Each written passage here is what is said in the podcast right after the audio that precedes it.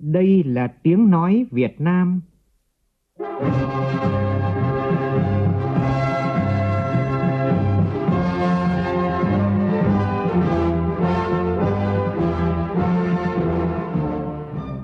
là tiếng nói Việt Nam phát thanh từ Hà Nội, thủ đô nước Cộng hòa xã hội chủ nghĩa Việt Nam.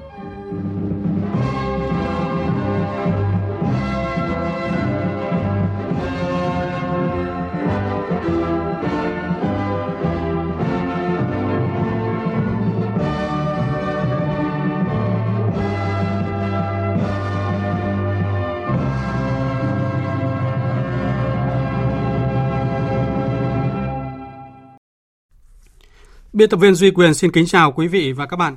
Mời quý vị và các bạn nghe chương trình Thời sự trưa của Đài Tiếng Nói Việt Nam với những nội dung chính sau đây.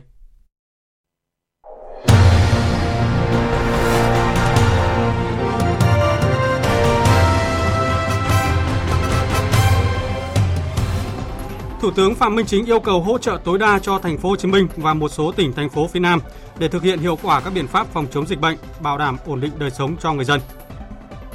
Bộ Y tế thay đổi phương pháp phòng chống dịch để khống chế dịch hiệu quả hơn, trong đó chuyển từ xét nghiệm PCR sang xét nghiệm test nhanh là chính. Ngân sách nhà nước 6 tháng đầu năm nay tăng hơn 16% so với cùng kỳ năm ngoái. Trong khi đó, Việt Nam tăng 5 bậc để lần đầu tiên vươn lên vị trí thứ 19 trong danh sách các nền kinh tế thu hút vốn đầu tư trực tiếp nước ngoài FDI nhiều nhất thế giới. Trong phần tin thế giới, lãnh đạo các nước thành viên Diễn đàn Hợp tác Kinh tế Châu Á-Thái Bình Dương APEC hôm nay họp khẩn bàn cách ứng phó với sự lây lan mạnh của biến chủng Delta. Mỹ thành lập lực lượng đặc nhiệm ngăn chặn các vụ tấn công mã độc Tống Tiền.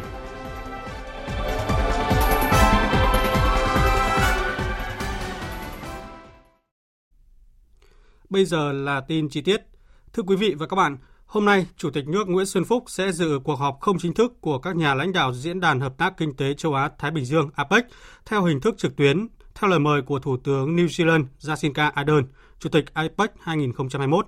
Phóng viên Vũ Dũng thông tin. Là thành viên trách nhiệm tích cực của APEC, thực hiện 3 trụ cột chính của APEC là tự do hóa thương mại và đầu tư, thuận lợi hóa kinh doanh và hợp tác phát triển kinh tế kỹ thuật, Việt Nam đã đạt được nhiều thành công.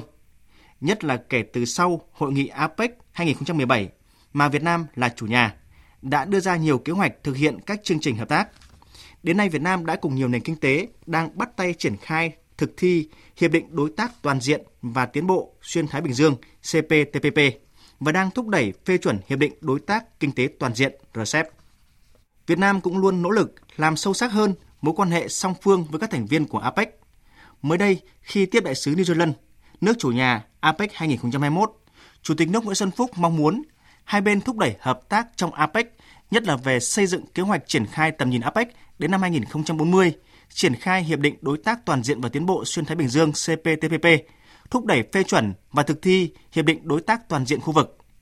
Tán thành với đề xuất này, New Zealand mong muốn hợp tác với Việt Nam để thúc đẩy tự do hóa thương mại và việc phân phối vaccine phòng COVID-19 thông qua COVAX. Có thể nói dù tham gia APEC sau nhiều nước, nhưng trong 23 năm là thành viên của diễn đàn này, Việt Nam đã để lại nhiều dấu ấn đậm nét vì sự phát triển của diễn đàn và làm sâu sắc hơn các mối quan hệ song phương. Việt Nam hiện nay đã có vị thế và uy tín cao trên trường quốc tế. Với vai trò thành viên không thường trực Hội đồng Bảo an Liên Hợp Quốc nhiệm kỳ 2020-2021 và thành viên quan trọng của nhiều diễn đàn quốc tế khác, những kết quả quan trọng trong phát triển kinh tế xã hội, Việt Nam đang là mắt xích quan trọng của APEC và sẽ tiếp tục đóng góp vào mục tiêu xuyên suốt mà diễn đàn theo đuổi 32 năm qua là tự do hóa kinh tế, thương mại và đầu tư trong khu vực và trên thế giới, đóng góp quan trọng vào tăng trưởng kinh tế và duy trì hòa bình, ổn định, hợp tác và phát triển ở khu vực châu Á-Thái Bình Dương. Thủ tướng Chính phủ Phạm Minh Chính vừa chỉ đạo các bộ ngành địa phương triển khai một số biện pháp cấp bách hỗ trợ kịp thời thành phố Hồ Chí Minh và một số tỉnh thành phố phía Nam triển khai thực hiện hiệu quả các biện pháp phòng chống dịch bệnh, bảo đảm ổn định đời sống cho người dân và duy trì các hoạt động kinh tế xã hội cần thiết trên địa bàn. Tin của phóng viên Vũ Khuyên. Thủ tướng Phạm Minh Chính yêu cầu các bộ trưởng, thủ trưởng cơ quan ngang bộ, cơ quan thuộc chính phủ và chủ tịch Ủy ban Nhân dân các tỉnh, thành phố trực thuộc Trung ương tạo mọi điều kiện thuận lợi trong việc tiếp nhận người lao động, người dân từ thành phố Hồ Chí Minh và các tỉnh, thành phố phía Nam trở về các địa phương và bảo đảm các quy định về phòng chống dịch. không để tình trạng phải chờ đợi, quy trình, thủ tục phức tạp, kéo dài, gây bức xúc cho người dân. Bảo đảm nguồn hàng hóa, nhu yếu phẩm đầy đủ, dồi dào và vận chuyển kịp thời từ các địa phương đến Thành phố Hồ Chí Minh để phục vụ đời sống của người dân, không để tình trạng thừa thiếu cục bộ hoặc ứ đọng, bảo đảm các hoạt động giao thông vận tải thuận tiện, thông suốt giữa các địa phương và Thành phố Hồ Chí Minh. Rà soát phân bổ kịp thời, ưu tiên các nguồn vaccine cho Thành phố Hồ Chí Minh và một số tỉnh thành phố phía Nam để thực hiện tốt chiến dịch tiêm vaccine một cách khoa học, hợp lý, an toàn, hiệu quả và kịp thời cho các đối tượng theo quy định. Trong đó lưu ý bổ sung đối tượng ưu tiên là những người lao động phục vụ trong các lĩnh vực vận tải, vận chuyển, phân phối các hàng hóa, nhu yếu phẩm và các đối tượng cần thiết khác theo yêu cầu thực tiễn phát sinh.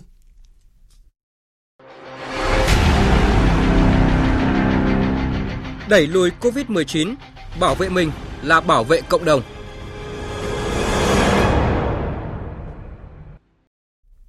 Thưa quý vị và các bạn, trước tình hình dịch COVID-19 bùng phát phức tạp tại Thành phố Hồ Chí Minh và các tỉnh miền Đông, miền Tây Nam Bộ với số ca mắc lên tới 4 con số trong nhiều ngày qua. Sáng nay tại hội nghị giao ban trực tuyến với 63 tỉnh thành phố, Bộ trưởng Bộ Y tế Nguyễn Thanh Long cho biết, Bộ đang có những thay đổi trong phương pháp phòng chống dịch để hướng dẫn các địa phương khống chế dịch hiệu quả hơn. Trong đó thì đổi mới xét nghiệm, lần đầu tiên thực hiện gộp mẫu đối với phương pháp xét nghiệm nhanh. Phóng viên Văn Hải phản ánh. Nếu như trước đây áp dụng phương pháp xét nghiệm PCR là chính, thì nay Bộ Y tế sẽ chuyển sang thực hiện test nhanh là chính. Bên cạnh đó, lần đầu tiên sẽ tiến hành gộp 3 mẫu đối với test nhanh kháng nguyên tại những nơi có tỷ lệ lây nhiễm cao. Theo Bộ trưởng Bộ Y tế Nguyễn Thanh Long, sự thay đổi này là để phát hiện được ca mắc COVID-19 kịp thời hơn khi đợt dịch lần này kéo dài nhất từ trước đến nay với số ca mắc nhiều hơn. Do cái biến chủng Delta mà có cái khả năng lây lan rất nhanh, là cái tốc độ tấn công của nó có thể tăng gấp 2 đến 3 lần so với các chủng trước. Do cái tốc độ bám dính đối với tế bào vật chủ, khả năng nhân lên nhanh với số lượng lớn trong cái tế bào dẫn đến cái việc mà phá hủy các tế bào lây lan mạnh và phát tán cái mầm bệnh ra môi trường xung quanh trong một thời gian rất ngắn. Và cái chu kỳ lây nhiễm hiện nay ấy, nó chỉ còn có 2 ngày. Nhưng mà cái thực hiện của cái chỉ thị 16 ấy là chúng ta chưa được thực hiện một cách đầy đủ, chưa nghiêm túc. Chỉ thị 16 ban hành chúng ta có địa phương đi lại vẫn nhộn nhịp. Thế rồi là những cái cửa hàng, những cái siêu thị, những cái thì vẫn mở cửa mà mặc dù trong 16 đã ghi rất rõ là chỉ mở cửa những cái dịch vụ thiết yếu, phục vụ thực phẩm, thế rồi là thuốc men. Qua đánh giá bước đầu của đợt dịch lần này ở nước ta, số ca F0 không có triệu chứng hoặc triệu chứng nhẹ chiếm tới hơn 80%. Ông Lương Ngọc Khuê, Cục trưởng Cục Quản lý Khám chữa bệnh Bộ Y tế cho biết, thực tế vừa nêu đòi hỏi cần có những điều chỉnh về cách ly điều trị để không gây quá tải cho các cơ sở tiếp nhận bệnh nhân COVID-19. Cái bệnh nhân nhẹ và bệnh nhân ít triệu chứng, đợt này chiếm 83,4%. Như vậy là chúng ta sẽ có một cái khái niệm, một cái tư duy, một cái chiến lược là chúng ta không nhất thiết phải đưa hết vào bệnh viện để cái năng lực điều trị đó dành cho những bệnh nhân trung bình và bệnh nhân nặng. Bệnh viện thì còn vừa phải điều trị các bệnh nhân thông thường, thứ hai là đưa các bệnh nhân có COVID dương tính vào, thì nếu chúng ta không đảm bảo cái cách ly trong bệnh viện thì sẽ có một cái chuyện mà nó sẽ rất là khó khăn trong cái việc mà chúng ta xử lý cái việc lây lan ở trong các khu vực bệnh viện của chúng ta. Về tình hình dịch bệnh tại Thành phố Hồ Chí Minh, thành phố xác định tận dụng thời gian vàng 7 ngày còn lại để chống dịch hiệu quả. Tin của phóng viên Kim Dung thường trú tại Thành phố Hồ Chí Minh.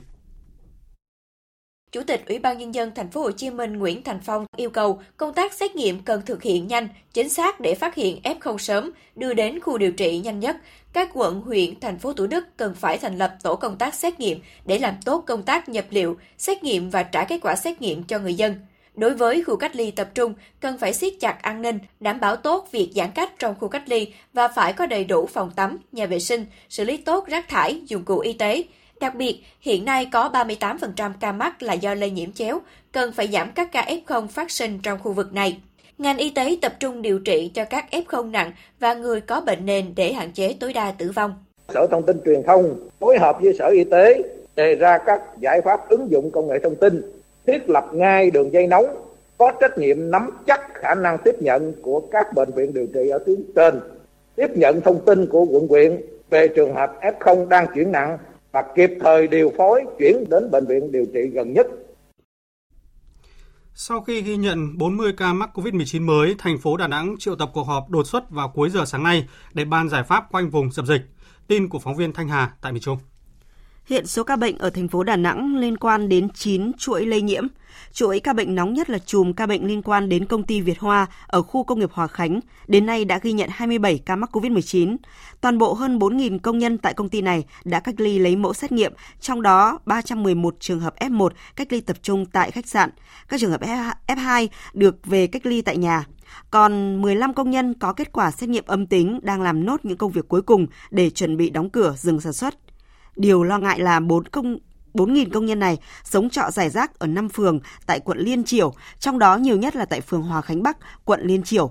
Ông Nguyễn Văn Quảng, Bí thư Thành ủy Đà Nẵng yêu cầu phải quản lý giám sát số công nhân đang lưu trú tại các địa phương.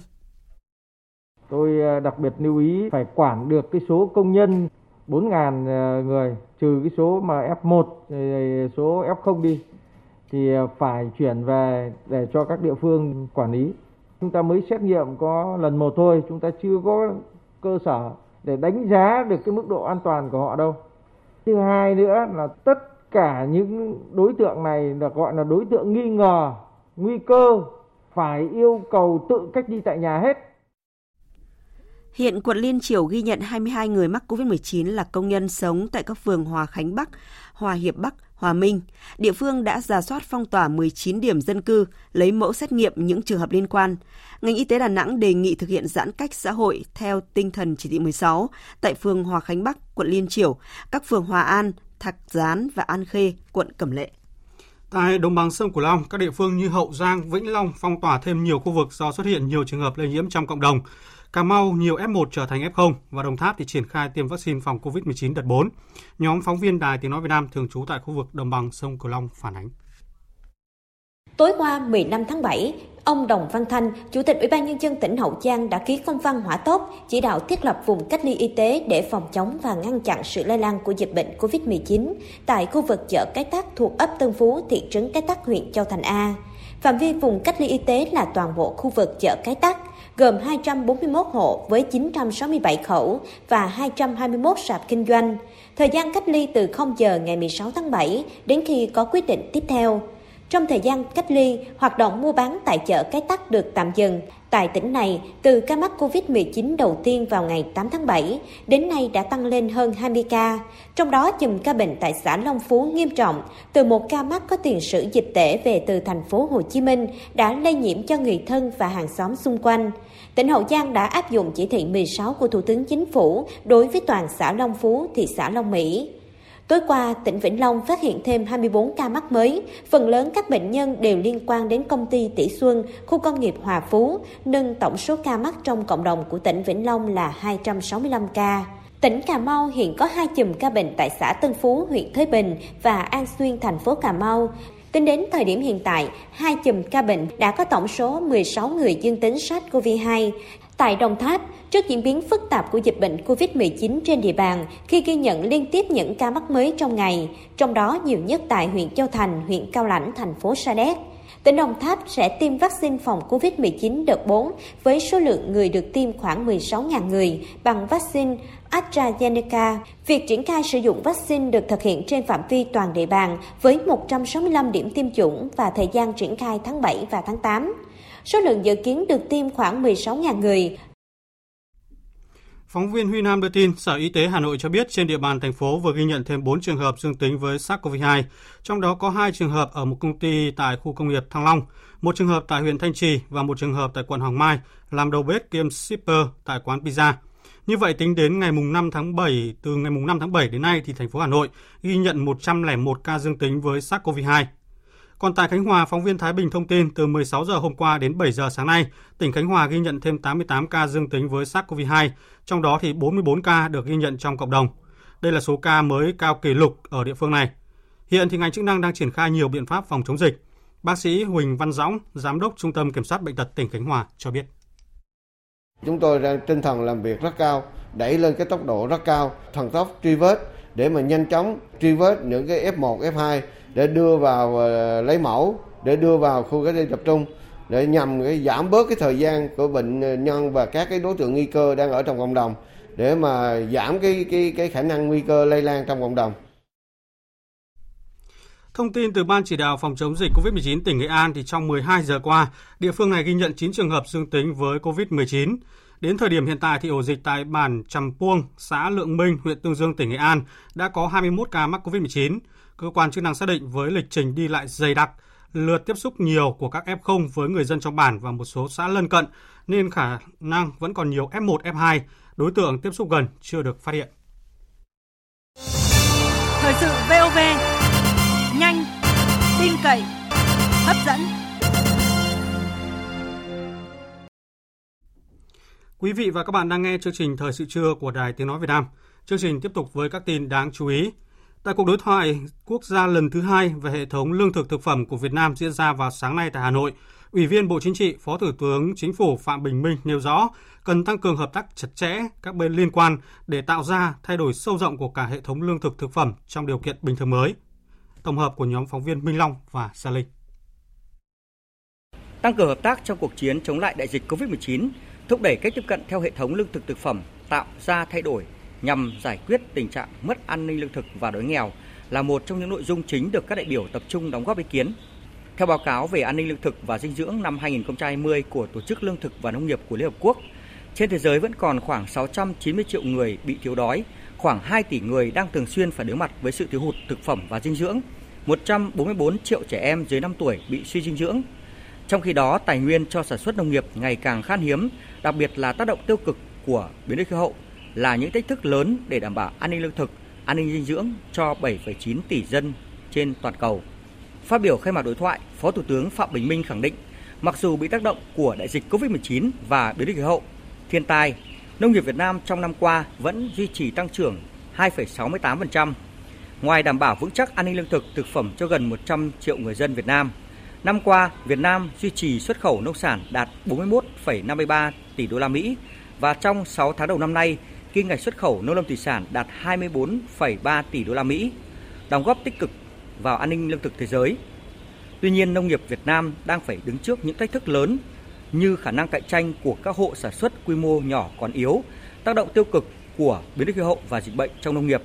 Để vượt qua thách thức, Chính phủ Việt Nam đang triển khai thực hiện 2 chương trình chính sách lớn về xây dựng nông thôn mới và cơ cấu lại ngành nông nghiệp. Cụ thể là thúc đẩy nông nghiệp hộ gia đình thông qua ứng dụng khoa học kỹ thuật và tổ chức lại sản xuất với vai trò quan trọng của hợp tác xã, phát triển nông nghiệp sinh thái, nâng cao chất lượng, giá trị gia tăng và khả năng cạnh tranh, gắn sản xuất với thị trường và kết nối chuỗi giá trị nông sản toàn cầu, thu hút nguồn lực đầu tư của tư nhân, doanh nghiệp cho nông nghiệp, đồng thời nỗ lực thực hiện các biện pháp giảm nhẹ thiên tai, thích ứng với biến đổi khí hậu và phòng chống dịch bệnh trên cây trồng vật nuôi. Nhấn mạnh đến những ảnh hưởng do đại dịch COVID-19, Phó Thủ tướng Phạm Bình Minh khẳng định vai trò đặc biệt quan trọng của ngành nông nghiệp và hệ thống lương thực thực phẩm trong điều kiện bình thường mới về kinh tế, xã hội và môi trường. Việt Nam đánh giá cao lời kêu gọi của Tổng thư ký Liên Hợp Quốc về việc tổ chức hội nghị thượng đỉnh về hệ thống lương thực thực phẩm năm 2021 nhằm giúp định hướng và chung tay hành động để đạt được các mục tiêu phát triển bền vững của Liên Hợp Quốc vào năm 2030. Chính phủ Việt Nam nhận thức sâu sắc cần có sự hợp tác chặt chẽ giữa các bên liên quan, cả song phương và đa phương trong hệ thống lương thực thực phẩm nhằm tạo ra những thay đổi sâu rộng của cả hệ thống. Việc này sẽ giúp làm tốt hơn công tác xóa đói giảm nghèo, đảm bảo an ninh lương thực và dinh dưỡng ở các vùng nông thôn, vùng dân tộc thiểu số và nhóm dễ bị tổn thương, đặc biệt là phụ nữ và trẻ em. Đây cũng là cơ hội để kết nối phát triển chuỗi giá trị nông sản chủ lực của Việt Nam theo hướng minh bạch, trách nhiệm và bền vững. Đồng tình với quan điểm này, các đối tác và tổ chức quốc tế chia sẻ, những năm qua với sự nỗ lực của cộng đồng quốc tế, trong đó có vai trò và sự hỗ trợ rất quan trọng của các cơ quan, tổ chức thuộc Liên Hợp Quốc, thế giới đã đạt được nhiều thành tựu về phát triển bền vững an ninh lương thực và giảm đói nghèo. Tuy nhiên, thế giới đang phải đối mặt với nhiều khó khăn của đại dịch COVID-19 đã và đang gây thiệt hại nặng nề về sức khỏe, kinh tế, an sinh xã hội ở quy mô toàn cầu. Chuỗi cung ứng lương thực thực phẩm bị đứt gãy, đời sống của người dân, đặc biệt là những người nghèo, những đối tượng yếu thế lâm vào hoàn cảnh thực sự khó khăn. Thực trạng này cho thấy cộng đồng quốc tế còn rất nhiều nhiệm vụ nặng nề phải làm để chiến thắng trong cuộc chiến chống đói nghèo vì sự phồn vinh của nhân loại. Đánh giá cao những nỗ lực của Việt Nam trong đảm bảo an ninh lương thực và phát triển nông nghiệp, bà Caroline Túc, Giám đốc Quốc gia Ngân hàng Thế giới tại Việt Nam cho rằng lĩnh vực nông nghiệp đang phải đối diện với nhiều thách thức, rủi ro, không thể hoàn thành các mục tiêu phát triển bền vững bởi các hoạt động sản xuất nông nghiệp cực kỳ dễ bị tổn thương do biến đổi khí hậu. Bà Caroline cho biết Thời điểm này là phù hợp để xem xét việc chuyển dịch trong sản xuất nông nghiệp và lương thực thực phẩm. Thay vì ưu tiên về số lượng thì ưu tiên về chất lượng để có thể sản xuất số lượng ít hơn nhưng chất lượng tốt hơn. Chúng tôi cam kết tiếp tục hỗ trợ chính phủ Việt Nam đối mặt với những thách thức cũng như tham gia trong cơ chế tài chính và chia sẻ kinh nghiệm cùng với các đối tác phát triển để có thể hỗ trợ Việt Nam vượt qua thách thức, khó khăn. Thưa quý vị và các bạn, điều hành chính sách tài khóa ngân sách chủ động, linh hoạt, kịp thời, ứng phó với dịch COVID-19, ổn định đời sống xã hội, hỗ trợ phát triển kinh tế. Đây là đánh giá chung được đưa ra tại hội nghị trực tuyến sơ kết tình hình thực hiện nhiệm vụ tài chính ngân sách nhà nước 6 tháng đầu năm và kế hoạch triển khai nhiệm vụ 6 tháng cuối năm nay, được Bộ Tài chính tổ chức vào sáng nay. Phó Thủ tướng Lê Minh Khái tham dự và chủ trì hội nghị. Tin của phóng viên Trung Hiếu. Theo báo cáo của Bộ Tài chính, thu ngân sách nhà nước 6 tháng đầu năm đạt hơn 780.000 tỷ đồng, bằng 58% dự toán và tăng 16% so với cùng kỳ năm ngoái. Đây là kết quả tích cực, trong đó các khoản thu từ hoạt động sản xuất kinh doanh đạt hơn 52% dự toán và tăng hơn 17% so với cùng kỳ. Thống kê cũng cho thấy 6 tháng đầu năm đã miễn giảm gia hạn các khoản thuế, tiền thuế đất, lệ phí lên đến hơn 27.000 tỷ đồng, qua đó giúp doanh nghiệp giảm bớt khó khăn, tiếp tục duy trì các hoạt động sản xuất kinh doanh. Bộ trưởng Bộ Tài chính Hồ Đức Phước nhìn nhận. Trong 6 tháng đầu năm, Bộ Tài chính rất là nỗ lực. Nếu tính trên tổng số nghị định mà đã ban hành ấy, thì riêng gói Bộ Tài chính chủ trì là chiếm 42%. Báo cáo chỉ 17 nghị định, 50 thông tư và chúng tôi đã bãi bỏ được 197 thủ tục và sửa đổi bổ sung 320 cái chế độ báo cáo, cắt giảm các cái điều kiện kinh doanh và cái chỉ số cải cách thủ tục hành chính của Bộ Tài chính đứng thứ 2 trên 17 bộ ngành. Và sắp tới chúng tôi lại tiếp tục thu gọn đầu mối và áp dụng công nghệ thông tin một cách tối đa, một cách tốt nhất trong vấn đề là cải cách cái thủ tục hành chính. Tại hội nghị, Phó Thủ tướng Lê Minh Khái nêu ra 7 yêu cầu trọng tâm mà ngành tài chính cần chú ý trong nửa cuối năm và lưu ý Quốc hội, Chính phủ quyết tâm giữ mức kế hoạch tăng trưởng kinh tế năm nay đạt từ 6 đến 6,5% GDP, nên ngành tài chính cần tiếp tục góp sức tích cực để đạt được kết quả này. Theo báo cáo đầu tư 2021 của Hội nghị Liên Hợp Quốc về Thương mại và Phát triển mới công bố, với việc thu hút 16 tỷ đô la Mỹ trong năm 2020, Việt Nam đã tăng 5 bậc để lần đầu tiên vươn lên vị trí thứ 19 trong danh sách các nền kinh tế thu hút đầu tư trực tiếp nước ngoài FDI nhiều nhất thế giới. Singapore và Nhật Bản dẫn đầu trong danh sách các quốc gia và vùng lãnh thổ đầu tư vào Việt Nam. Cụ thể, Singapore với 5 tỷ 640 triệu đô la Mỹ chiếm gần 37% tổng vốn đầu tư vào Việt Nam. Nhật Bản đứng thứ 2 với 2 tỷ 440 triệu đô la Mỹ, tăng gần 67% so với cùng kỳ năm trước. Báo cáo cũng cho biết tác động của đại dịch COVID-19 đối với dòng vốn FDI toàn cầu tập trung vào nửa đầu năm ngoái khi số lượng dự án mới giảm và các thương vụ mua bán sáp nhập cũng hạn chế, khiến riêng dòng vốn vào hoạt động mua cổ phần giảm đến 50%. Do đó, để thu hút nhiều hơn dòng vốn FDI vào các nền kinh tế cần phải thúc đẩy đầu tư vào các cơ sở hạ tầng và chuyển đổi năng lượng cũng như tăng cường tính tự cường của các nền kinh tế cùng với việc chú trọng lĩnh vực chăm sóc sức khỏe. Sau 10 ngày gấp rút triển khai giải ngân gói hỗ trợ an sinh thứ 2 dành cho lao động tự do bị ảnh hưởng bởi dịch bệnh, giai đoạn giãn cách xã hội từ ngày 31 tháng 5 đến ngày 29 tháng 6, hôm qua Sở Lao động Thương binh và Xã hội Thành phố Hồ Chí Minh cho biết, thành phố đã hoàn thành việc chi trả cho người dân với mức hỗ trợ cao nhất là 1,5 triệu đồng một người. Thành phố Hồ Chí Minh cũng là địa phương đầu tiên hoàn thành hỗ trợ theo tinh thần nghị quyết số 68 mà chính phủ đề ra. Sở Lao động Thương binh và Xã hội Thành phố Hồ Chí Minh sẽ tiếp tục triển khai hỗ trợ lao động tự do trong thời gian thành phố phải giãn cách xã hội theo nguyên tắc chỉ thị số 16, đồng thời cố gắng hoàn thành giải ngân gói hỗ trợ 886 tỷ đồng từ ngân sách thành phố cho các nhóm đối tượng bị ảnh hưởng ngay trong tháng này. Tiếp theo chương trình là một số thông tin thời tiết đáng chú ý. Hôm nay, khu vực phía Đông Bắc Bộ, trong đó có thủ đô Hà Nội và khu vực Trung Bộ tiếp tục là một ngày có nắng mạnh, nhiều nơi có nắng nóng. Nền nhiệt cao nhất phổ biến 33 đến 35 độ, một số nơi trên 35 độ vào trưa và đầu giờ chiều. Riêng phía Tây Bắc Bộ, thời tiết lại có diễn biến xấu. Sáng nay, ở khu vực các tỉnh Lai Châu, Điện Biên đã có mưa vừa, có nơi mưa to. Dự báo trong chiều và tối nay, khu vực Lai Châu, Điện Biên, Sơn La và Lào Cai tiếp tục có mưa. Lượng mưa tích lũy phổ biến từ 20 đến 40 mm, có nơi trên 50 mm. Cảnh báo lũ quét, sạt lở đất và ngập úng cục bộ có nguy cơ xảy ra tại khu vực các tỉnh Lai Châu, Điện Biên, Sơn La và Lào Cai. Còn ở khu vực Nam Trung Bộ, Tây Nguyên và Nam Bộ, ảnh hưởng của rãnh áp thấp đang đi qua khu vực này, nên từ hôm nay đến ngày 19 tháng 7 tiếp tục có mưa rào và rải rác có dông, cục bộ có mưa vừa mưa to, với lượng mưa từ 30 đến 70 mm trong 24 giờ, có nơi hơn 100 mm. Thời gian mưa tập trung vào chiều tối và đêm. Trong mưa dông cần đề phòng khả năng xảy ra lốc sét và gió giật mạnh. Trong buổi chiều và tối nay, khu vực này vẫn tiếp tục có mưa rào và dông nhiều nơi, nhất là khu vực Đông Nam Bộ. Mưa khiến nền nhiệt ở đây không quá cao, chỉ trong khoảng 29 đến 32 độ, dễ chịu hơn nhiều so với các khu vực khác của cả nước. Xin được chuyển sang phần tin thế giới. Lãnh đạo các nước thành viên Diễn đàn Hợp tác Kinh tế Châu Á-Thái Bình Dương APEC hôm nay họp khẩn nhằm bàn cách ứng phó với sự lây lan mạnh của biến chủng Delta. Dù đều đã cam kết chia sẻ nguồn lực vaccine và tăng cường phối hợp, song trước thách thức chung toàn cầu, sự đoàn kết khu vực vẫn chưa được như kỳ vọng. Biên tập viên Thu Hoài tổng hợp thông tin. Theo Thủ tướng New Zealand Jacinda Ardern, nước chủ trì hội nghị, diễn biến xấu đi bất ngờ của cuộc khủng hoảng y tế trong khu vực đã cho thấy sự cần thiết của một phản ứng mau lẹ hơn. Tôi sẽ mời tất cả các nhà lãnh đạo thảo luận về những biện pháp tức thời để đạt được một hành động phối hợp hơn trong khu vực, cũng như các bước đi cụ thể nhằm hỗ trợ tăng trưởng bao trùm và bền vững trong dài hạn. Sau khi đại dịch tạm lắng vào đầu năm 2021, hầu như tất cả các quốc gia trong khu vực châu Á-Thái Bình Dương đều đang phải chứng kiến sự gia tăng nhanh chóng của số ca mắc và tử vong do COVID-19, gây ảnh hưởng tới các kế hoạch mở cửa lại nền kinh tế, đồng thời làm lu mờ mọi triển vọng kinh tế. Tới nay mới chỉ có 1/4 dân số tại những nước châu Á và châu Đại Dương nhận được ít nhất một liều vaccine ngừa COVID-19.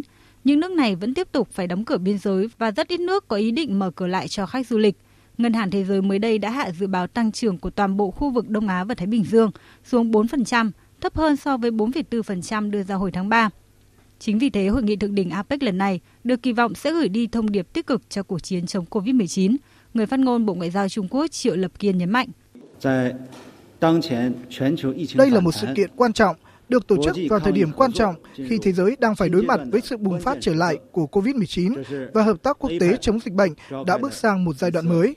Trung Quốc coi trọng vai trò của APEC như một nền tảng quan trọng cho hợp tác kinh tế khu vực, tạo động lực mạnh mẽ vào cuộc chiến toàn cầu chống lại dịch bệnh và quá trình phục hồi kinh tế khu vực và thế giới. Hội nghị thượng đỉnh APEC lần này dù có thể chưa đưa ra được hành động tham vọng cụ thể nào, nhưng ít nhất cũng giúp xốp lại tình đoàn kết khu vực. Trong chuyến thăm Mỹ, Thủ tướng Đức Angela Merkel vừa có cuộc hội đàm với Tổng thống Mỹ Joe Biden tại Nhà Trắng. Tin của Phạm Huân, phóng viên Đài Tiếng nói Việt Nam thường trú tại Mỹ. Chuyến thăm của Thủ tướng Đức là chuyến thăm Mỹ đầu tiên của một nguyên thủ châu Âu kể từ khi ông Biden đắc cử Tổng thống. Chuyến thăm diễn ra trong bối cảnh bà Merkel sẽ không tìm kiếm một nhiệm kỳ mới trong cuộc bầu cử vào tháng 9 tới, trong khi Tổng thống Biden đang nỗ lực củng cố quan hệ với các đồng minh thân cận và đảo ngược chính sách nước Mỹ trước tiên của chính quyền tiền nhiệm. Trước hội đàm với Tổng thống Biden, bà Merkel cùng ngày đã có cuộc gặp với Phó Tổng thống Mỹ Kamala Harris. Phát biểu tại cuộc họp báo chung sau hội đàm, Tổng thống Biden điểm lại một số nội dung hai bên đã thảo luận, bao gồm dự án dòng chảy phương Bắc 2, quan hệ đối tác khí hậu và năng lượng, cam kết đối phó với các mối đe dọa khủng bố và chống COVID-19 và biến đổi khí hậu. Liên quan tới dự án dòng chảy phương Bắc 2, Tổng thống Biden cho biết, Mỹ sẽ tiếp tục sát cánh để bảo vệ các đồng minh ở sườn phía đông NATO trước sự gây hấn của Nga. Tôi cũng nhắc lại các mối quan ngại về dự án dòng chảy phương Bắc 2 và dường như chúng tôi cùng thống nhất rằng Nga không được phép sử dụng năng lượng làm vũ khí nhằm cưỡng ép hoặc đe dọa các nước láng giềng. Ngày hôm nay, chúng tôi đã thiết lập một mối quan hệ đối tác năng lượng và khí hậu nhằm hỗ trợ an ninh năng lượng và phát triển năng lượng bền vững. Công nghệ năng lượng bền vững và các nền kinh tế mới nổi, bao gồm ở Trung Âu và Ukraine. Người đứng đầu lực lượng cảnh sát quốc gia Haiti, Leon Sackler vừa lên tiếng bác bỏ các thông tin cho rằng các nhà điều tra vụ ám sát Tổng thống đã tìm ra manh mối Thủ tướng lâm thời Haiti, Claude Joseph có liên quan đến vụ việc. Cảnh sát quốc gia Haiti chính thức phủ nhận những cáo buộc cho rằng các nhà điều tra Haiti và nước ngoài đã tìm ra manh mối liên kết giữa Thủ tướng Claude Joseph với vụ ám sát Tổng thống.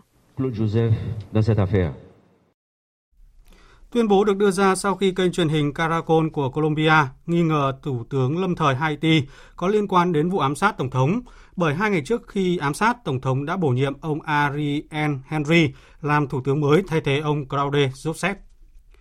Nguyên thủ đến từ 11 quốc gia châu Phi vừa kêu gọi từ các hiệp hội phát triển quốc tế, một chi nhánh của nhóm Ngân hàng Thế giới cung cấp khoản vay và viện trợ không hoàn lại khoảng 100 tỷ đô la Mỹ để giúp vực dậy nền kinh tế do đại dịch COVID-19 gây ra. Khoản tài trợ được kêu gọi tăng hơn so với khoản giải ngân 82 tỷ đô la Mỹ đã được thỏa thuận trước đó vào năm 2019.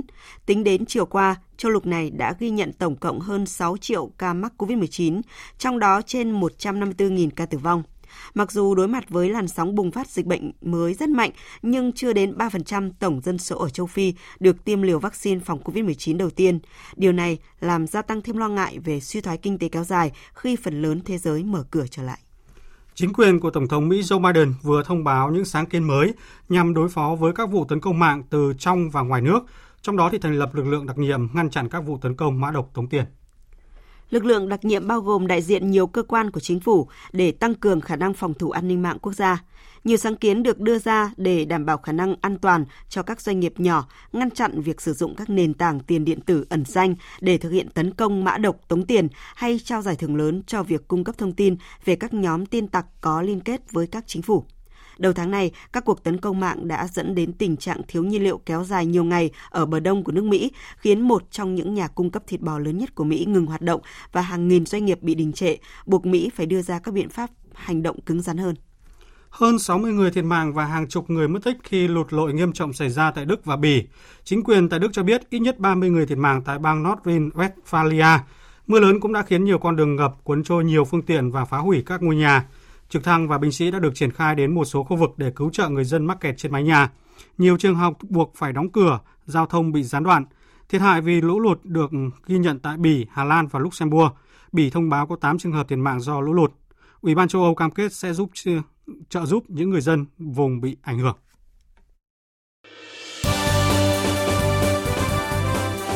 Thời sự tiếng nói Việt Nam. Thông tin nhanh, bình luận sâu, tương tác đa chiều.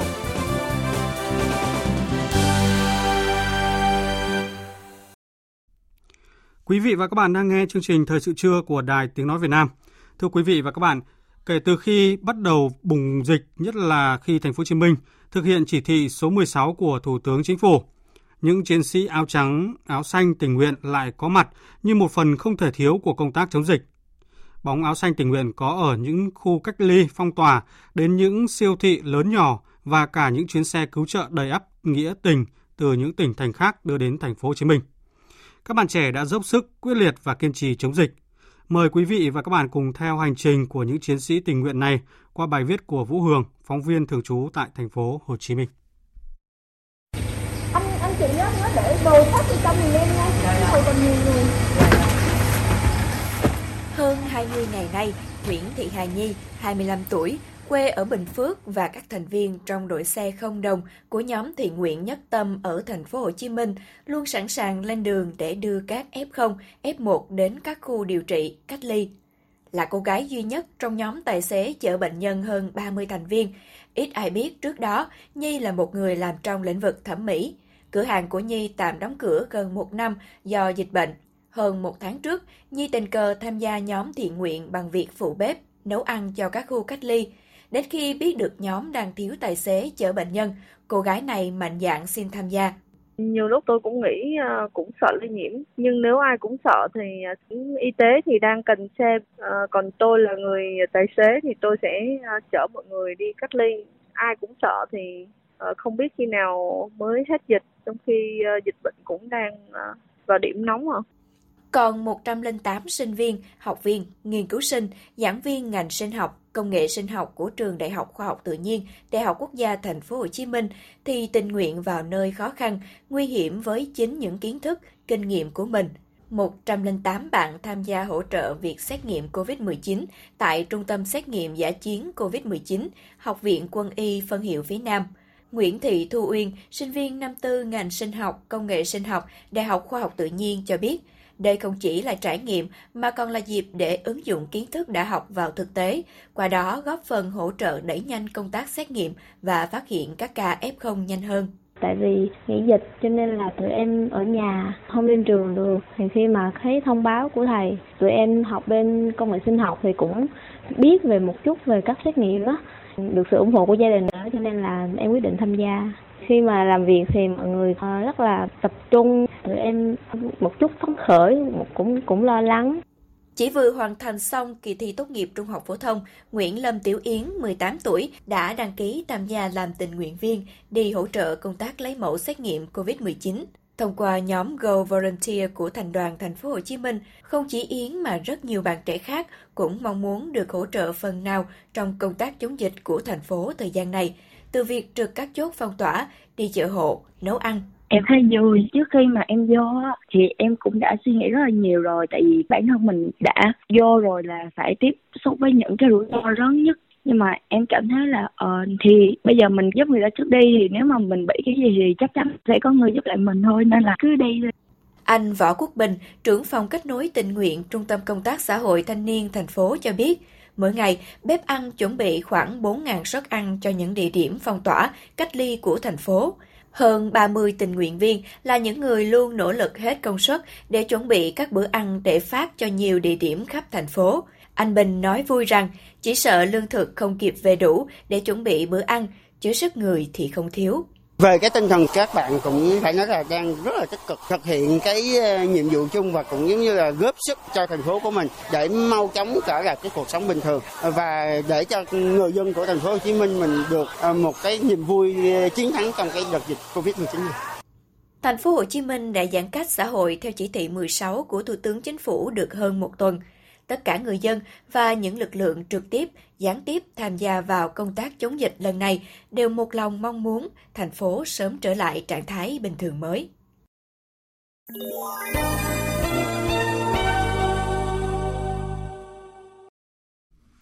Chương trình Thời sự trưa tiếp tục với một nội dung quốc tế được nhiều người quan tâm.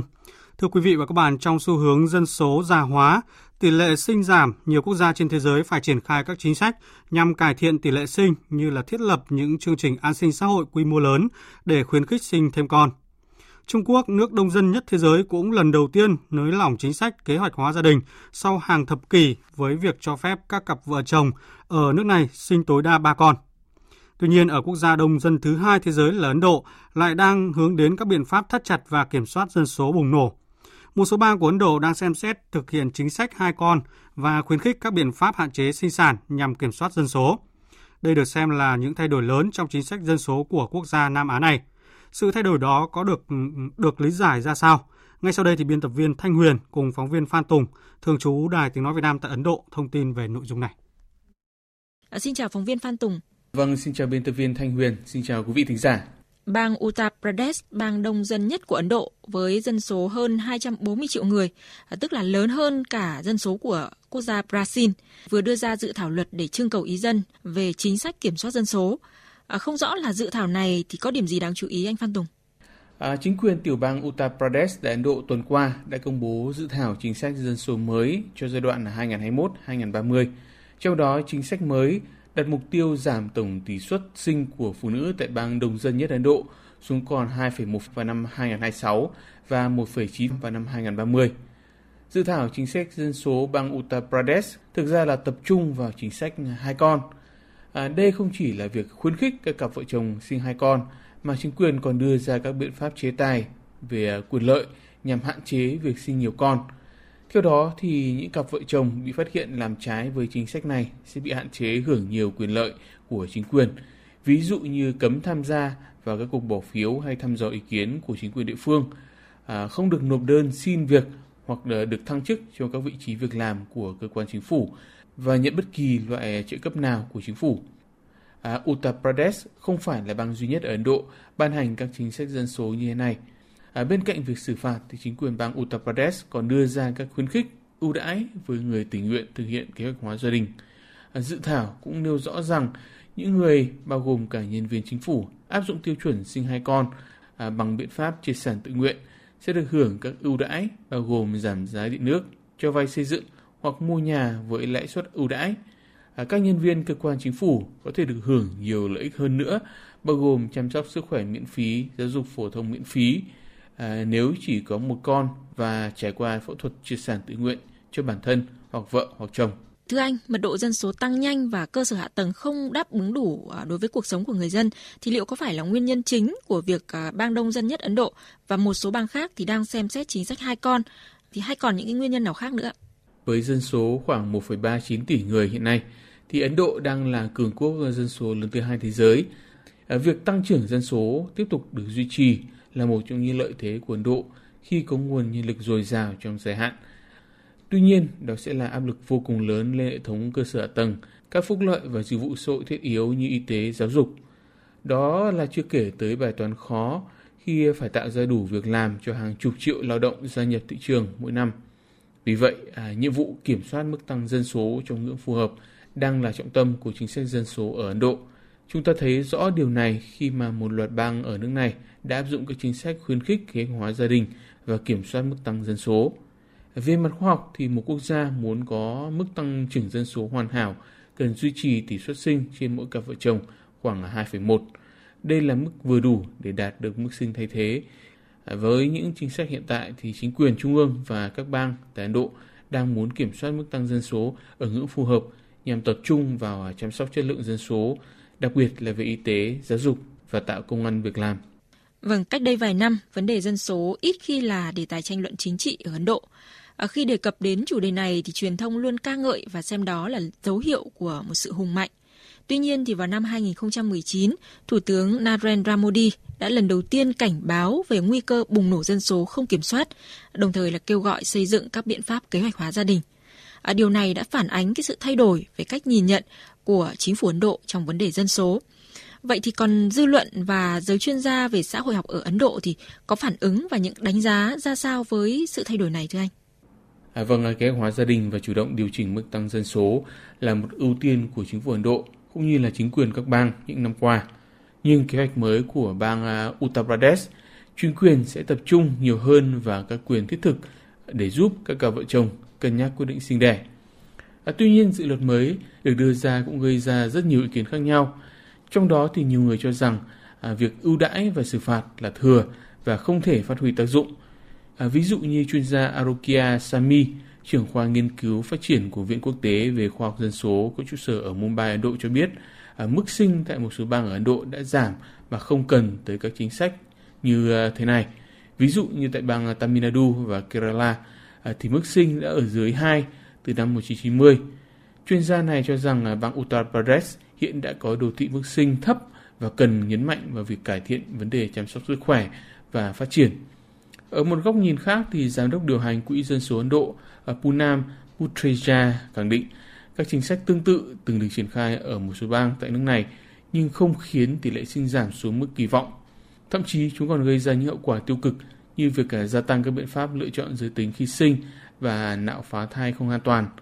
Thậm chí theo chuyên gia này, chính sách hai con còn bị coi là mối đe dọa với nữ quyền cũng như là việc biểu đạt các quyền chính trị. Vâng, xin cảm ơn phóng viên Phan Tùng với những thông tin vừa rồi. Thưa quý vị, kiểm soát hay nới lỏng chính sách dân số là câu chuyện gây ra nhiều tranh cãi ở Ấn Độ.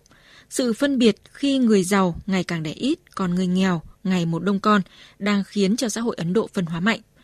Ngoài ra, những vấn đề chia rẽ liên quan đến tôn giáo, sắc tộc, chênh lệch phát triển giữa thành thị và nông thôn cũng là những yếu tố khiến cho bài toán cân bằng dân số gặp nhiều thách thức ở Ấn Độ, đòi hỏi những chiến lược tổng thể và dài hạn hơn. Quý vị và các bạn đang nghe chương trình Thời sự trưa của Đài Tiếng Nói Việt Nam.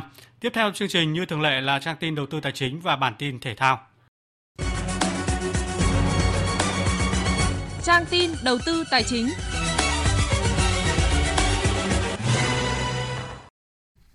Biên tập viên Hà Nho và Bảo Ngọc xin chào quý vị và các bạn. Trang tin đầu tư tài chính hôm nay có những nội dung đáng chú ý sau. Giá vàng thế giới tăng lên mức cao. Thị trường chứng khoán đang ở thế thăm dò cung cầu. Diễn biến giá nhà đất biến động ở hai thành phố lớn. Thưa quý vị, thưa các bạn, giá vàng hôm nay trên thị trường quốc tế ở mức cao, giá giao ngay ở mức 1.829 đô la Mỹ một ounce. Trong nước, giá vàng SJC giảm khoảng 50.000 đồng một lượng, ở mức mua vào là 56.750.000 đồng một lượng và bán ra 57.520.000 đồng một lượng. Công ty Bảo Tín Minh Châu niêm yết giá vàng dòng Thăng Long ở mức mua vào là 51.680.000 đồng một lượng và bán ra 52.680.000 đồng một lượng. Trên thị trường ngoại tệ, Ngân hàng Nhà nước công bố tỷ giá trung tâm của đồng Việt Nam với đô la Mỹ hôm nay ở mức 23.192 đồng một đô la. Tại các ngân hàng thương mại như Vietcombank, niêm yết tỷ giá ở mức mua vào là 22.910 đồng một đô la và bán ra là 23.110 đồng một đô la.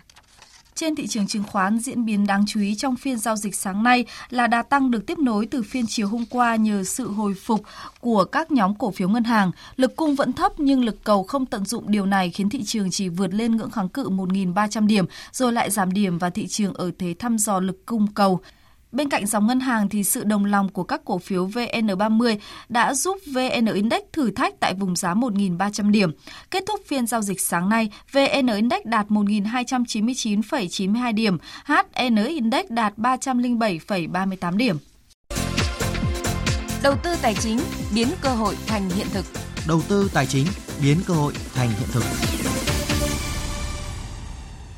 Thưa quý vị và các bạn, theo báo cáo thị trường bất động sản 6 tháng qua của Hội Môi giới Bất động sản Việt Nam, Hiệp hội Bất động sản Việt Nam, nguồn cung thị trường không nhiều, nhất là quý 2 năm 2021, chủ yếu từ dự án bất động sản đã chào bán từ đầu năm. Không có dự án nào mới được cấp đủ điều kiện bán hàng. Về phía các chủ đầu tư cũng xác định rõ, tái cơ cấu lại các dự án đầu tư và không tham gia dự án mới để tập trung và hoàn thiện các sản phẩm đã đầu tư và cung cấp ra thị trường với giá bán hợp lý, tăng tính thanh khoản thay vì đầu tư dự án mới. Phóng viên Hà Nho thông tin chi tiết. Đối với phân khúc căn hộ, sau biến động sốt đất mạnh và dịch bệnh Covid kéo dài, nhìn chung thị trường thành phố Hà Nội nửa đầu năm ít giao dịch. Các chủ đầu tư vì vậy mà hạn chế chào bán để thăm dò thị trường, giá cũng không có hiện tượng điều chỉnh. Các dự án thuộc phân khúc cao cấp đã có động thái giảm giá thông qua các chương trình khuyến mãi, tặng quà. Ở thị trường thứ cấp, có hiện tượng giảm giá bán đến mức lỗ để thu hồi vốn của các nhà đầu tư nhỏ lẻ. Hiện tượng này phần lớn xuất hiện ở các dự án cao cấp. Sản phẩm căn hộ chủ yếu nằm ở các quận như Hoàng Mai, Từ Liêm, Đống Đa, Cầu Giấy. Như vậy có hai yếu tố chính khiến thị trường còn nhiều khó khăn là nguồn cung suy giảm do khan hiếm dự án mới được phê duyệt, tiếp đó là lượng giao dịch thấp do giá còn ở mức cao, dịch bệnh Covid kéo dài. Chính vì vậy, chủ đầu tư chậm và chắc đang tăng thanh khoản bằng việc tái cơ cấu đầu tư, tái cơ cấu sản phẩm trên thị trường. Ông Đinh Quang Chiến, Chủ tịch Hội đồng Quản trị Công ty Cổ phần Phát triển Đô thị Nam Từ Liêm, Hà Nội, phân tích. Cái chính là ở đây là doanh nghiệp kinh doanh bất động sản. Cho nên nó hoàn toàn phụ thuộc cái giá cả, cái thị trường bất động sản. Lãnh đạo công ty thì cũng đã biết phát huy là tận dụng đúng cái cơ hội khi mà bất động sản quay lại phù hợp với cái sản phẩm của mình đưa ra bán đúng thời điểm mà sẽ tập trung là đầu tư chắc và ngõ. Diễn biến thị trường tại Hà Nội không có nhiều biến động. Thì tại thị trường thành phố Hồ Chí Minh trong quý 2 này có 3 dự án với hơn 2.000 sản phẩm được Sở Xây dựng thành phố Hồ Chí Minh cấp phép đủ điều kiện tham gia thị trường bất động sản. Toàn bộ số sản phẩm này đã chào hàng từ trước và đã được khách hàng đăng ký đặt mua. Tuy vậy, so với 3 năm trước, lượng cung đủ điều kiện bán hàng trong 6 tháng đầu năm nay chỉ đạt 80,2%. Ông Nguyễn Văn Đính, Tổng thư ký Hội Môi giới Bất động sản Việt Nam nhấn mạnh, thị trường bất động sản luôn có sự điều chỉnh theo quy luật cung cầu của thị trường, trong khi các dự án mới cấp phép không nhiều thì việc tăng thanh khoản phụ thuộc vào sự chia sẻ lợi nhuận và chia sẻ rủi ro giữa người mua và người bán sẽ là yếu tố quyết định. Các chủ đầu tư họ cần phải lấy cái thị trường làm nền tảng và là cái thước đo cho mọi cái hoạt động đầu tư, giao dịch, bán hàng của mình, bởi vì cái quan điểm là chúng ta chỉ bán cái chúng ta có, nó là lỗi thời rồi. Chúng ta bây giờ phải hướng đến thị trường, chúng ta phải đưa ra thị trường những cái thị trường cần và thị trường chấp nhận. Về giá cả cũng vậy, trên quy luật cung và cầu phải gặp nhau tại một điểm nào đó để xác định được cái giá mà cả cung và cầu đều thỏa mãn. Như vậy, 6 tháng qua, mặc dù lượng cung nhà ở đã tăng 9,2% nhưng thanh khoản vẫn chưa tăng. Về giá bán cũng có những biến động. Các chuyên gia dự báo trong thời gian tới, việc điều chỉnh giá bán theo hướng cung cầu gặp nhau để tăng tính thanh khoản là xu hướng chính để tái cơ cấu của các chủ đầu tư dự án trên thị trường bất động sản.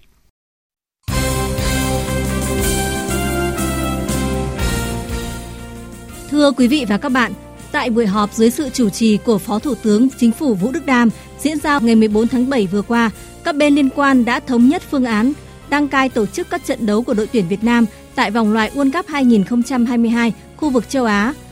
Ông Trần Quốc Tuấn, Phó Chủ tịch Thường trực Liên đoàn bóng đá Việt Nam VFF cho biết, ngay sau khi nhận được sự đồng ý về chủ trương tổ chức các trận đấu sân nhà của đội tuyển Việt Nam, VFF đang khẩn trương chuẩn bị thật tốt. Chúng ta có 10 trận đấu từ tháng 9 đến tháng 3 năm 2022 và đây là một cái khoảng thời gian rất là ngắn. Vì vậy mà cái quá trình chuẩn bị cũng hết sức gấp rút và cần phải có những cái tính toán khoa học để cầu thủ chúng ta trong mỗi một tháng đều có 2 trận đấu quốc tế, và cái điều này cũng đã được Liên đoàn bóng đá Việt Nam báo cáo cũng như là đã được ban huấn luyện tính toán để chúng ta có cái lịch tập huấn một cách hiệu quả nhất, duy trì bảo đảm cái sự liên tục, đồng thời vẫn tuân thủ các cái quy định của ban phòng chống dịch yêu cầu. Theo kế hoạch dự kiến, thầy trò huấn luyện viên Park Hang-seo sẽ đón tiếp các đối thủ trong 5 trận tại sân Mỹ Đình. Ở các trận đấu diễn ra trong năm nay, đội tuyển Việt Nam sẽ lần lượt làm khách trên sân Ả Rập Xê Út ngày 2 tháng 9, tiếp Australia ngày 7 tháng 9, làm khách của Trung Quốc và Oman vào các ngày 7 và 12 tháng 10, tiếp Nhật Bản vào ngày 11 tháng 11. Bình luận viên Quang Huy cho rằng, việc đá theo thể thức sân nhà, sân khách sẽ giúp đội tuyển Việt Nam gặp nhiều thuận lợi hơn. Tôi vẫn nghĩ rằng có thể thức sân nhà, sân khách mà được đá Mỹ Đình ấy, thì sẽ nhiều thuận lợi hơn. Điểm số giành được sẽ nhiều hơn. Chứ còn nhỡ may mà lại phải đá tập trung thì nó sẽ có những bất lợi. Vì tập trung thường là đá với mật độ dày. Và cầu thủ Việt Nam chúng ta là sức khỏe mà phải va đập với những đội mạnh như vậy mà đá với mật độ dày là bất lợi. Thế còn nếu mà đá dài ra được sân nhà, sân khách như mong muốn thì sẽ rất là tốt. Mỹ Đình lại là một chảo lửa để mà chúng ta có thể bình tĩnh đá với những đội mạnh. Và bản thân những đội Tây Á sang Mỹ Đình thì thường là không phải đội nào cũng đá tốt. Nói chính xác là các đội Tây Á sang Mỹ Đình từ xưa nay là gần như là đều không còn là chính họ nữa. Nhằm đảm bảo công tác chuẩn bị và thi đấu của các đội tuyển, VFF đã đề nghị Công ty Cổ phần bóng đá chuyên nghiệp Việt Nam VPF tiếp tục trao đổi với các câu lạc bộ để sớm có quyết định về công tác tổ chức các giải đấu chuyên nghiệp, trong đó có kế hoạch tái khởi tranh V-League 2021. Nếu V-League diễn ra với điều kiện cho phép, đội tuyển sẽ tập trung từ ngày 24 tháng 8. Còn nếu giải có thể diễn ra như mong muốn, đội tuyển Việt Nam sẽ tập trung sớm hơn. Vào ngày 23 tháng 7 tới, lễ khai mạc Olympic Tokyo 2020 sẽ diễn ra tại sân vận động Olympic ở thủ đô Tokyo, Nhật Bản. Hai vận động viên là Quách Thị Lan và Nguyễn Huy Hoàng vinh dự được cùng cầm cờ của đoàn thể thao Việt Nam trong lễ khai mạc. Quách Thị Lan bày tỏ: Bên Tổng cục cũng như là bên các bác lãnh đạo đã tổ chức cho bọn em một lễ xuất quân rất là khí thế, cũng như là cái lời động viên tới bọn em thì bọn em cũng cảm thấy rất là vui mừng và cũng mong là mọi người hãy giữ gìn sức khỏe và luôn luôn đồng hành cũng như là ủng hộ bọn em trên con đường thể thao ạ. Hôm qua, Trung tâm huấn luyện thể thao quốc gia Thành phố Hồ Chí Minh và Sở Văn hóa thể thao Thành phố Hồ Chí Minh cùng các liên đoàn thể thao thành phố tổ chức gặp gỡ, tặng quà động viên các huấn luyện viên, vận động viên chuẩn bị lên đường tham dự Olympic Tokyo. Trong đoàn thể thao Việt Nam lên đường sang Nhật Bản, thể thao Thành phố Hồ Chí Minh đóng góp 2 huấn luyện viên là Trương Minh Sang, thể dục dụng cụ, Huỳnh Hữu Trí, cử tạ và 3 vận động viên là Lê Thanh Tùng, thể dục dụng cụ, Thạch Kim Tuấn, cử tạ, Nguyễn Tiến Minh, cầu lông. Bên cạnh những lời động viên, các huấn luyện viên, vận động viên Thành phố Hồ Chí Minh đã được trao nhiều phần quà từ ngành thể thao, các liên đoàn và nhà tài trợ.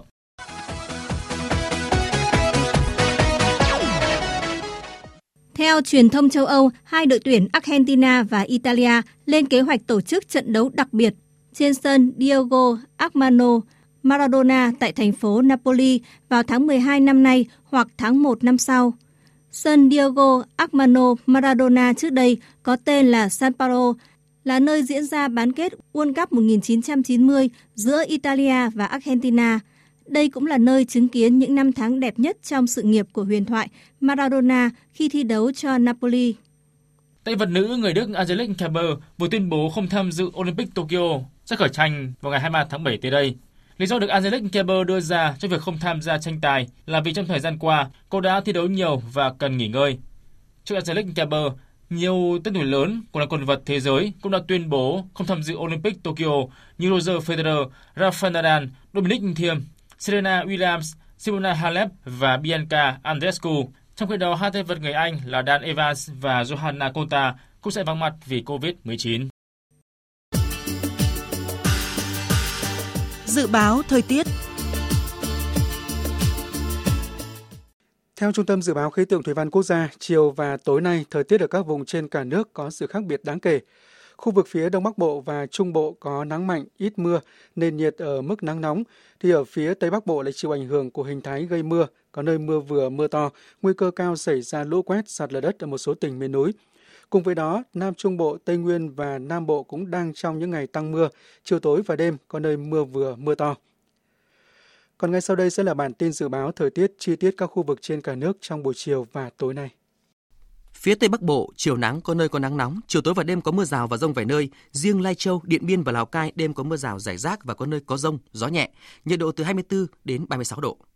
Phía Đông Bắc Bộ, chiều nắng có nơi có nắng nóng, đêm có mưa rào và dông vài nơi, gió Đông Nam cấp 2, cấp 3, nhiệt độ từ 25 đến 35 độ. Khu vực từ Thanh Hóa đến Thừa Thiên Huế, chiều nắng, có nơi có nắng nóng, chiều tối và đêm có mưa rào và dông vài nơi, gió Đông đến Đông Nam cấp 2, cấp 3, nhiệt độ từ 25 đến 35 độ. Khu vực từ Đà Nẵng đến Bình Thuận có mưa rào và dông vài nơi, riêng chiều tối và tối có mưa rào và dông rải rác, cục bộ có mưa vừa, mưa to, phía Bắc gió nhẹ, phía Nam gió Tây đến Tây Nam cấp 2, cấp 3, nhiệt độ từ 25 đến 35 độ. Tây Nguyên có mưa rào và dông vài nơi, riêng chiều tối và đêm có mưa rào và rải rác có dông, cục bộ có mưa vừa, mưa to, gió Tây Nam cấp 2, cấp 3, nhiệt độ từ 20 đến 31 độ. Nam Bộ có mưa rào và dông vài nơi, riêng chiều tối và đêm có mưa rào rải rác và có dông, cục bộ có mưa vừa, mưa to, gió Tây Nam cấp 2, cấp 3, nhiệt độ từ 22 đến 32 độ. Khu vực Hà Nội, chiều nắng, có nơi có nắng nóng, chiều tối và đêm có mưa rào và dông vài nơi, gió Đông Nam cấp 2, cấp 3, nhiệt độ từ 26 đến 35 độ. Dự báo thời tiết biển. Vịnh Bắc Bộ, vùng biển từ Quảng Trị đến Quảng Ngãi, có mưa rào và dông vài nơi, gió Đông Nam đến Nam cấp 3, cấp 4.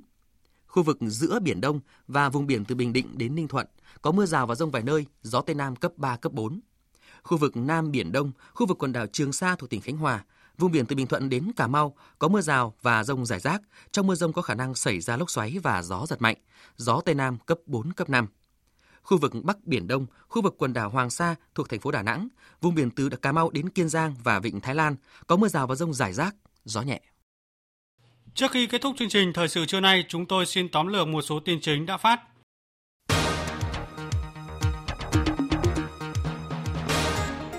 Thủ tướng Chính phủ Phạm Minh Chính chỉ đạo các bộ ngành địa phương triển khai một số biện pháp cấp bách, hỗ trợ kịp thời thành phố Hồ Chí Minh và một số tỉnh thành phố phía Nam triển khai thực hiện hiệu quả các biện pháp phòng chống dịch bệnh, bảo đảm ổn định đời sống cho người dân và duy trì các hoạt động kinh tế xã hội cần thiết trên địa bàn. Tại hội nghị giao ban trực tuyến với 63 tỉnh, thành phố diễn ra vào sáng nay, Bộ trưởng Bộ Y tế Nguyễn Thanh Long cho biết Bộ đang có những thay đổi trong phương pháp phòng chống dịch để hướng dẫn các địa phương khống chế dịch hiệu quả hơn. Trong đó đổi mới xét nghiệm, lần đầu tiên thực hiện gộp mẫu đối với phương pháp xét nghiệm nhanh. Bộ Tài chính cho biết thu ngân sách nhà nước 6 tháng đầu năm nay đạt 781.000 tỷ đồng, đạt hơn 58% dự toán, tăng hơn 16% so với cùng kỳ năm ngoái. Trong khi đó, báo cáo đầu tư 2021 của Hội nghị Liên Hợp Quốc về Thương mại và Phát triển mới công bố. Với việc thu hút 16 tỷ đô la Mỹ trong năm ngoái, Việt Nam đã tăng 5 bậc để lần đầu tiên vươn lên xếp vị trí thứ 19 trong danh sách các nền kinh tế thu hút vốn đầu tư trực tiếp nước ngoài FDI nhiều nhất thế giới. Thành phố Hồ Chí Minh hoàn thành việc chi trả cho người dân gói hỗ trợ an sinh thứ 2 dành cho lao động tự do bị ảnh hưởng bởi dịch bệnh. Lãnh đạo các nước thành viên Diễn đàn Hợp tác Kinh tế Châu Á-Thái Bình Dương APEC hôm nay họp khẩn nhằm bàn cách ứng phó với sự lây lan mạnh của biến chủng Delta. Chủ tịch nước Nguyễn Xuân Phúc sẽ dự cuộc họp này theo hình thức trực tuyến, theo lời mời của Thủ tướng New Zealand Jacinda Ardern, Chủ tịch APEC 2021.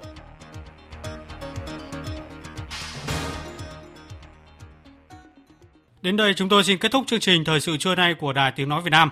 Chương trình hôm nay do các biên tập viên Duy Quyền, Đức Hưng, Thu Hòa, Nguyễn Hằng tổ chức biên soạn và thực hiện, cùng sự tham gia của kỹ thuật viên Đoàn Thanh, chịu trách nhiệm nội dung Hoàng Trung Dũng. Cảm ơn quý vị đã quan tâm lắng nghe. Kính chào và hẹn gặp lại.